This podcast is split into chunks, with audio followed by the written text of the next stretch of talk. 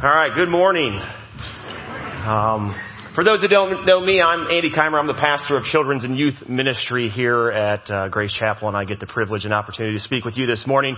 And as uh, just connecting with uh, what Kevin shared a little bit, so our church uh, four years ago decided to host what we call um, it's a special needs Easter egg hunt. Um, we noticed that within the community, there really wasn't anything being provided for children, young adults with special needs when it comes to those Easter egg celebrations. And most often, those families wouldn't even go attend, or they would go and it would be a negative experience. And we've provided an opportunity with different types of Easter egg hunts, different types of activities to really um, cater to this community. It's gone so well that now there's like five other Easter egg hunts that are doing this, but this year will be our fourth. Last year we had over 350 people on campus.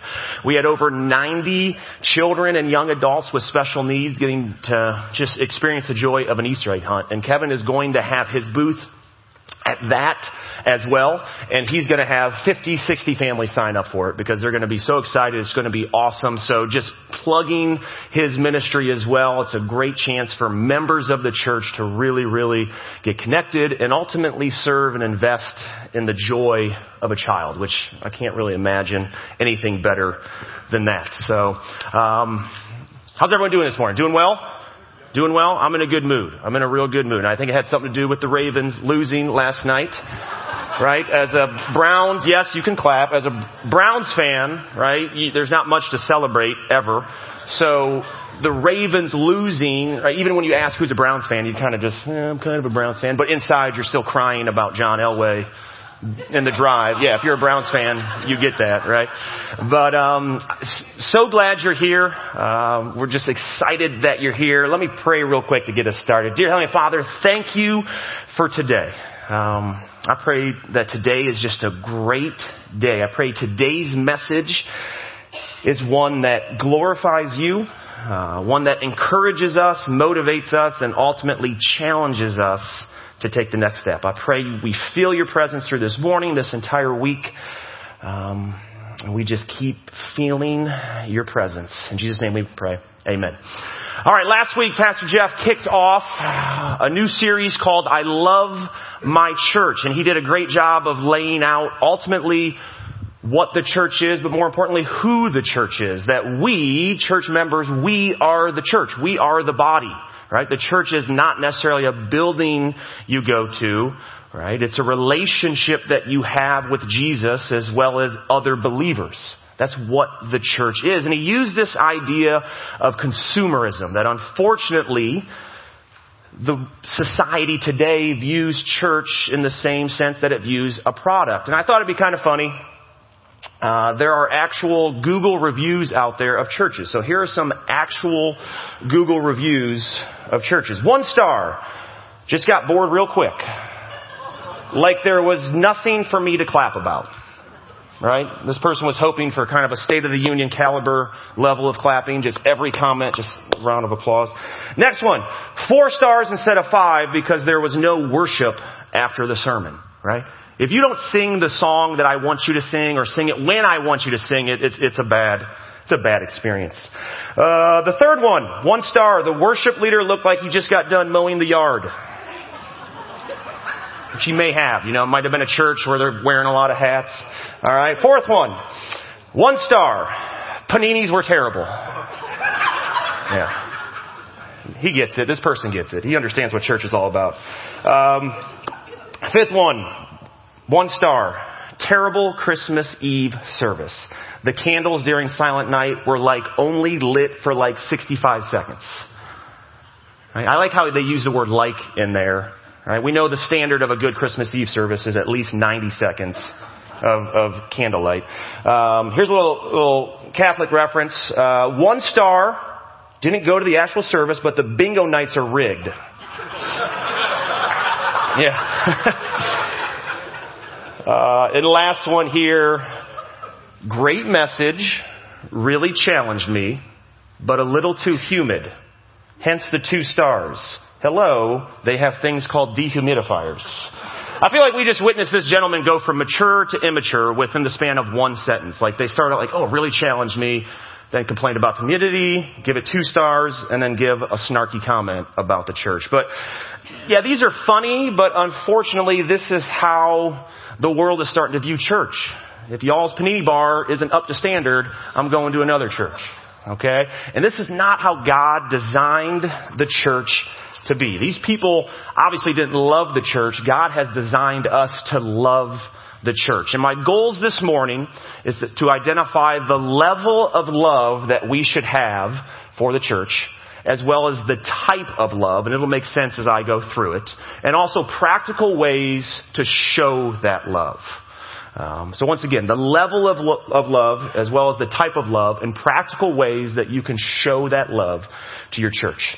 You know, there are places throughout the community, there's buildings, there's locations, there's venues that you just have to go to.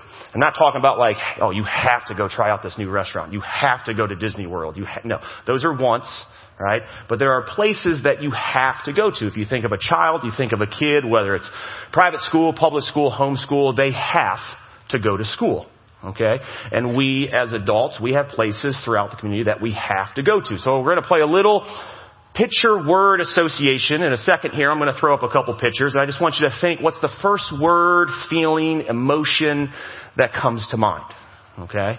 What's the first, you know, you can write it down you want. If, if there's such a, an emotional response, you scream it out. That's, that's fine. We can, we can work with that. But here's our first one. Ooh.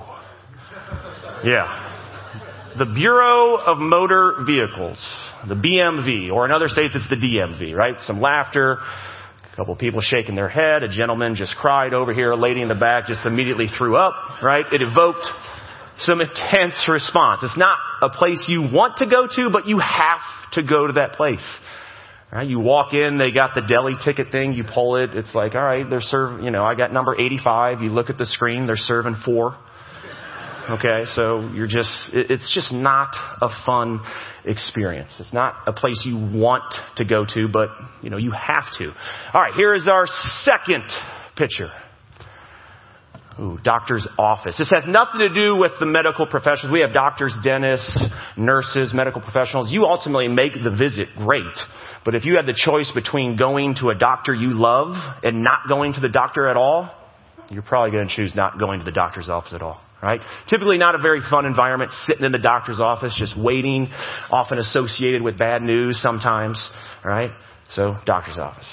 Alright, here's our third one. The grocery store. Maybe some of you enjoy going to the grocery store. For me, the variable is who is with me at the grocery store. Okay? If it's my kids, I often forget that the window to get your shopping done is roughly about eight minutes. The first eight minutes is real good, and then that ninth minute, you've lost a kid, another kid has opened something in the aisle, they're just eating. Right? The kid that wanted in the cart now wants out of the cart, they're crying, and you, you know, you're in a tough spot now.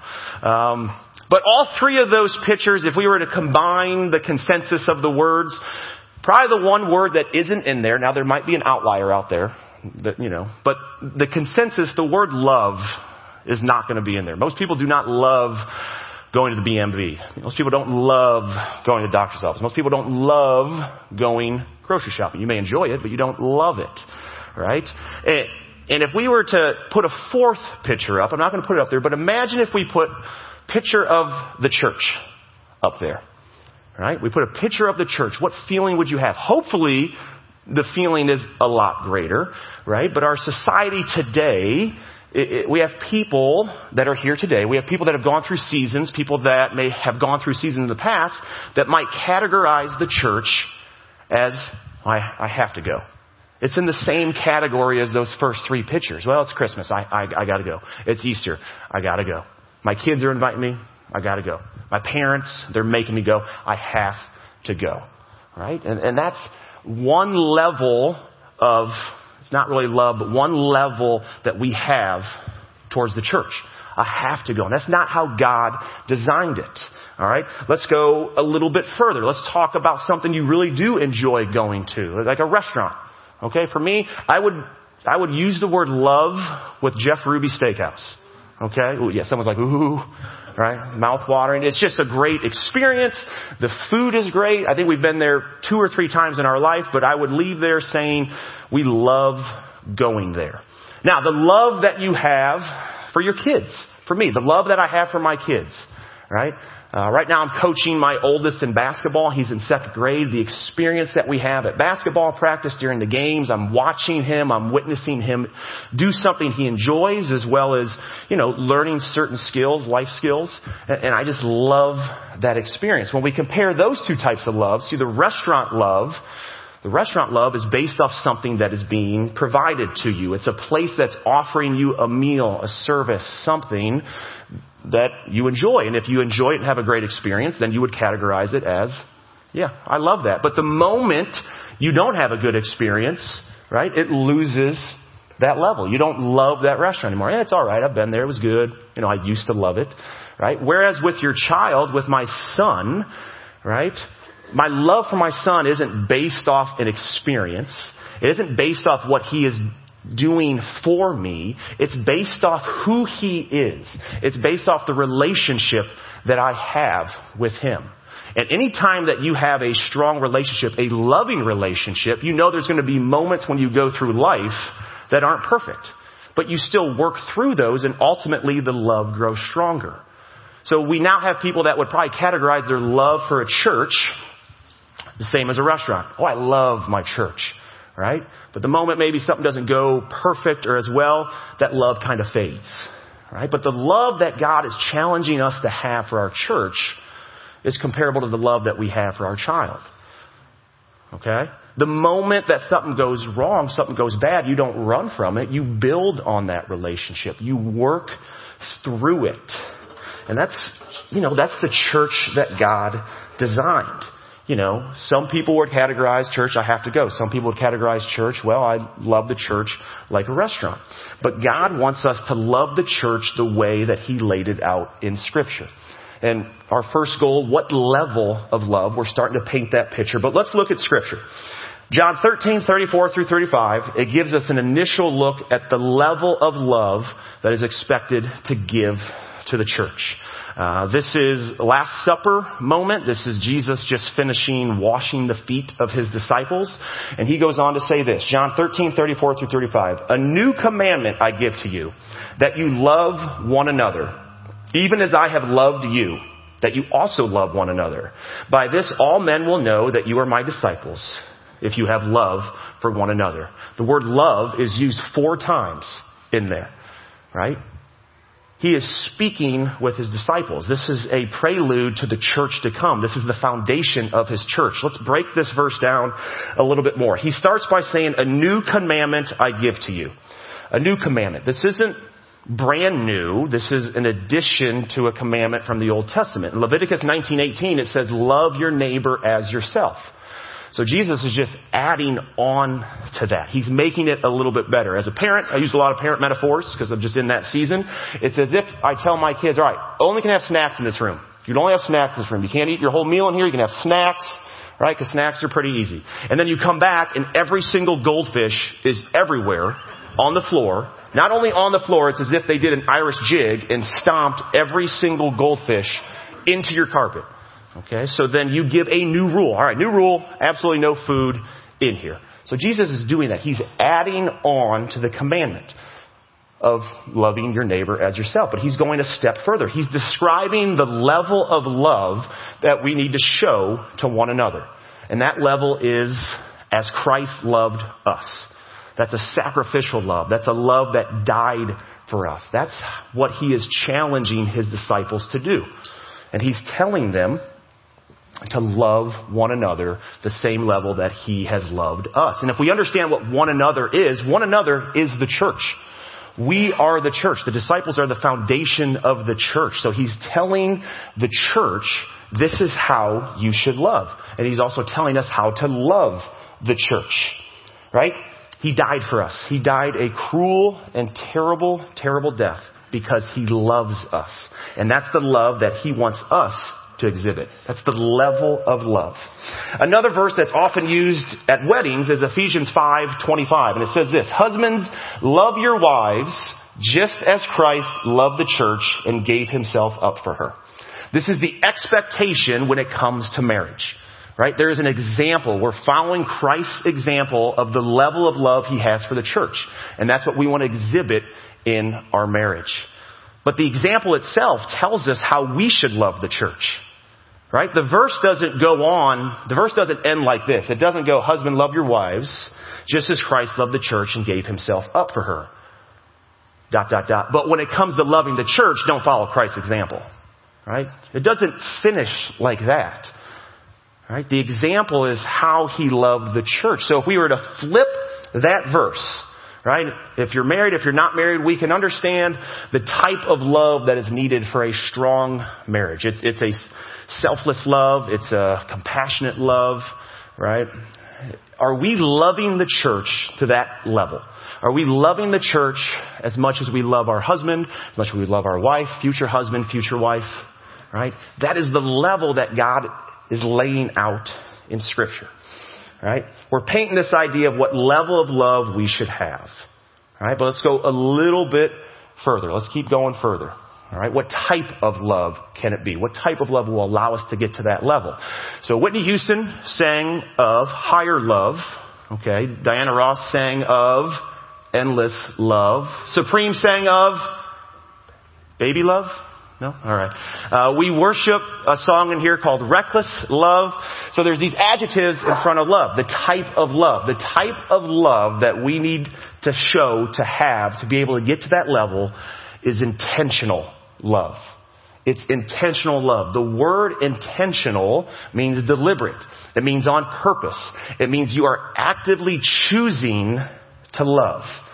And we will start to experience that level of love for our church when we are actively engaged, when we are purposely choosing to be connected, right? That sense of love will grow when we are intentionally showing and practicing that love. And the opposite is true. The opposite is true as well. When you aren't practicing that level of love, when you're not being intentional, right? You're just kind of in and you're out and you end up loving the church like it's a restaurant. When it's providing what you need, when they're doing great things, they have great ministries. Oh, I love this church. I love what it's doing, right? But the moment that something you know, crumbles just a little bit, that love falters. And that's not the level we want to be at. We want to be at that greater level. So the level of love, right? Laid out in scripture, Christ is the example. How he loved the church. Your kids, how you love your kids is the example. How you love your wife, how you life, love your husband. That is the level of love that we need to show to the church. The type of love we need to be intentional about it. We need to choose. And here are some ways that you can practice intentional love. The first one, love by connecting. Love by connecting. I know you've heard it a lot from Grace Chapel. I get in a life group, get plugged in, but it is true. You intentionally have to choose to get connected. So here's a little story, maybe a little bit embarrassing for me. Okay, my wife and I we've gone here 13 years ish. I've uh, been on staff about four and a half years now, but the first five years we were not connected. Nothing because of anyone in the church, anything. It was just our choice. Right? We were those people, right? Okay, let me give you, so Jeff's a hugger, right? I would time my exit when Jeff was mid-embrace. Right? Alright, so oh, let's go, let's go, let's slide out, cause I didn't want to talk to people. There's a one o'clock football game. I gotta be home by 12.15 to do nothing for 45 minutes just to get ready for the one o'clock football game, right? So, we were not overly connected and we, yeah, some people, the game's on, the, today's game's like 3.30, so we're fine. We got plenty of time. Um, so you can hug Jeff a lot longer, hug me a lot longer, but we made a decision, hey, we're going to get connected. And there was a church-wide life group starting in the foyer out here, so we came back Sunday night. And, you know, we're like, we, you know, we need to meet some people. We need to choose to get connected. Um, so evening's going great. We're in small groups at this table, about eight people. And um, I don't think I'm the funniest guy, but I do think I have a pretty good sense of humor.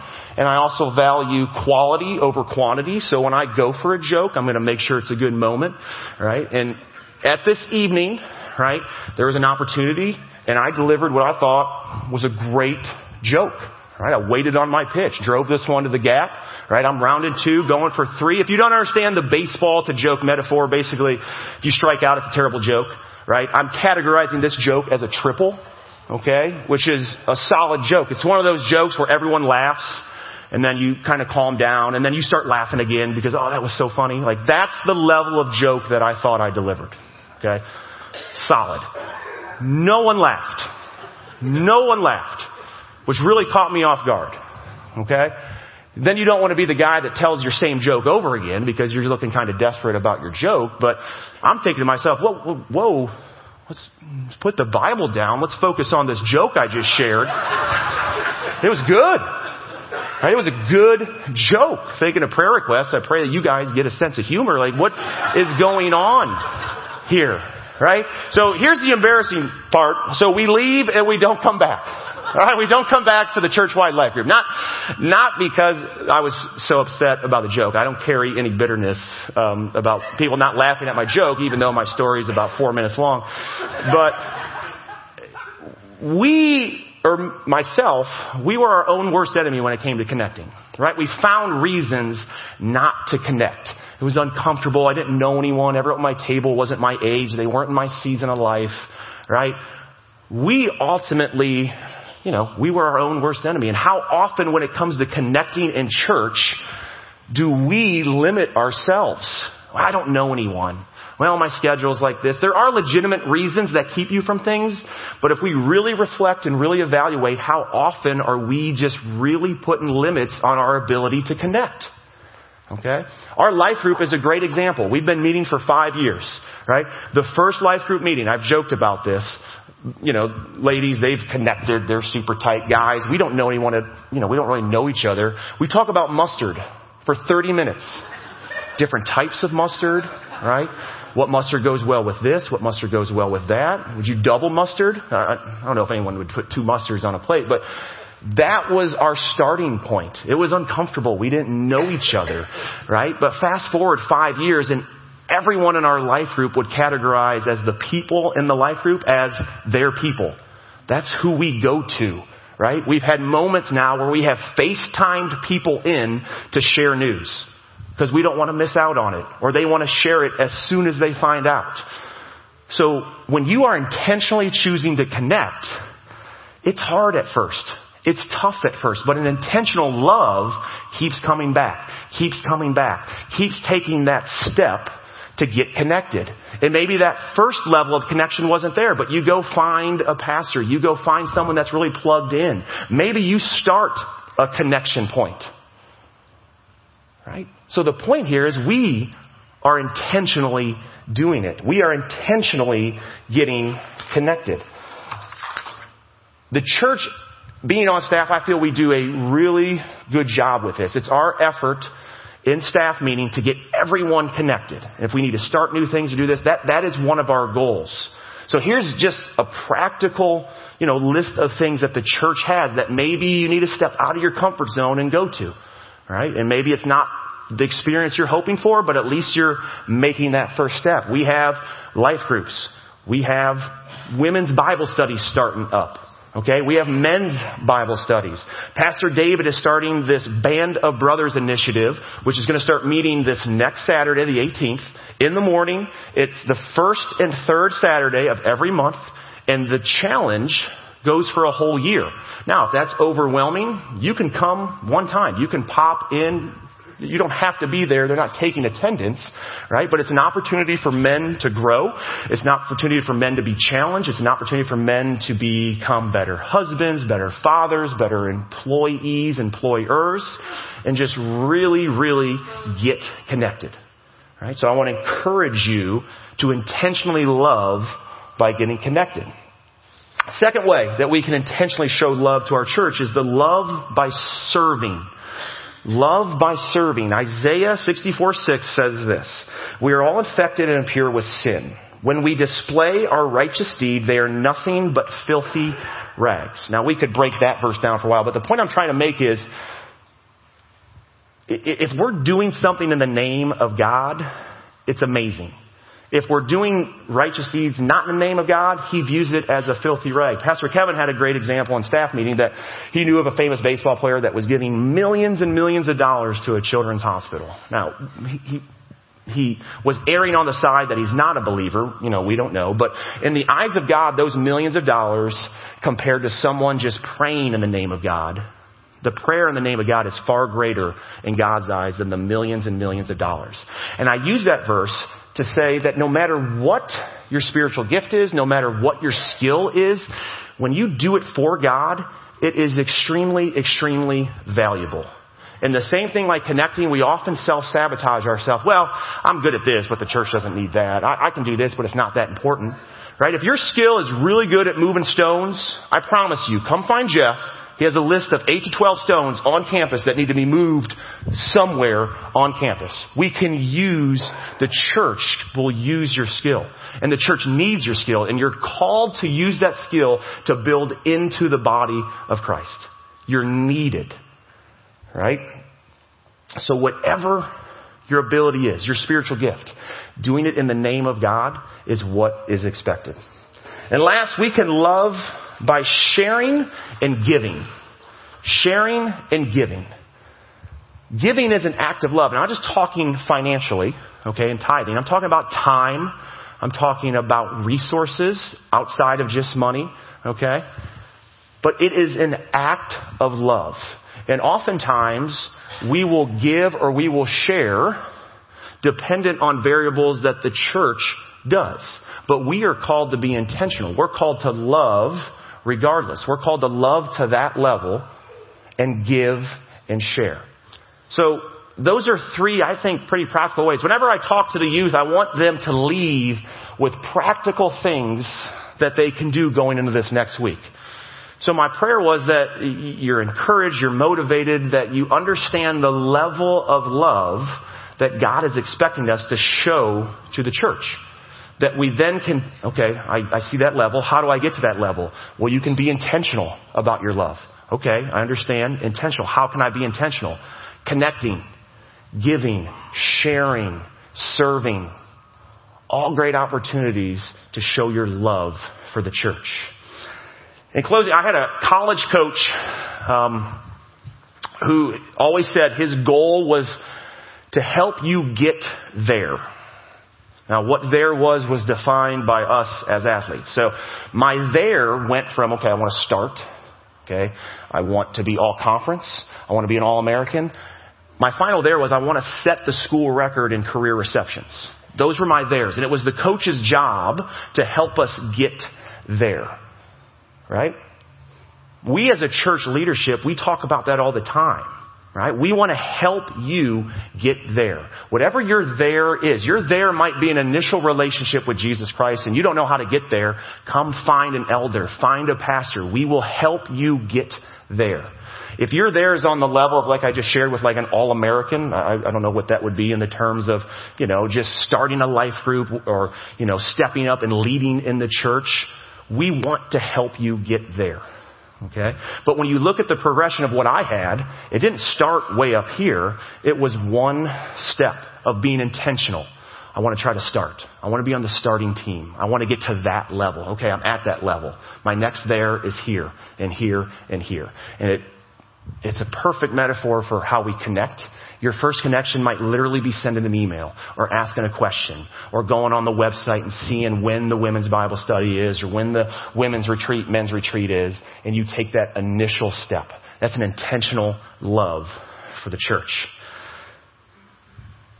You know, my prayer at the beginning, like I said, was to motivate you, to encourage you, and I hope you feel motivated. I hope you feel encouraged, but it was also to challenge you you know, that each of us are thinking, okay, what's my there? What's my next step? And I hope that understanding the level of love and the type of love, right, that you can take that next step. Because here is, here's the ultimate end result. Who does this benefit? The greatest benefactor in this is us, is you.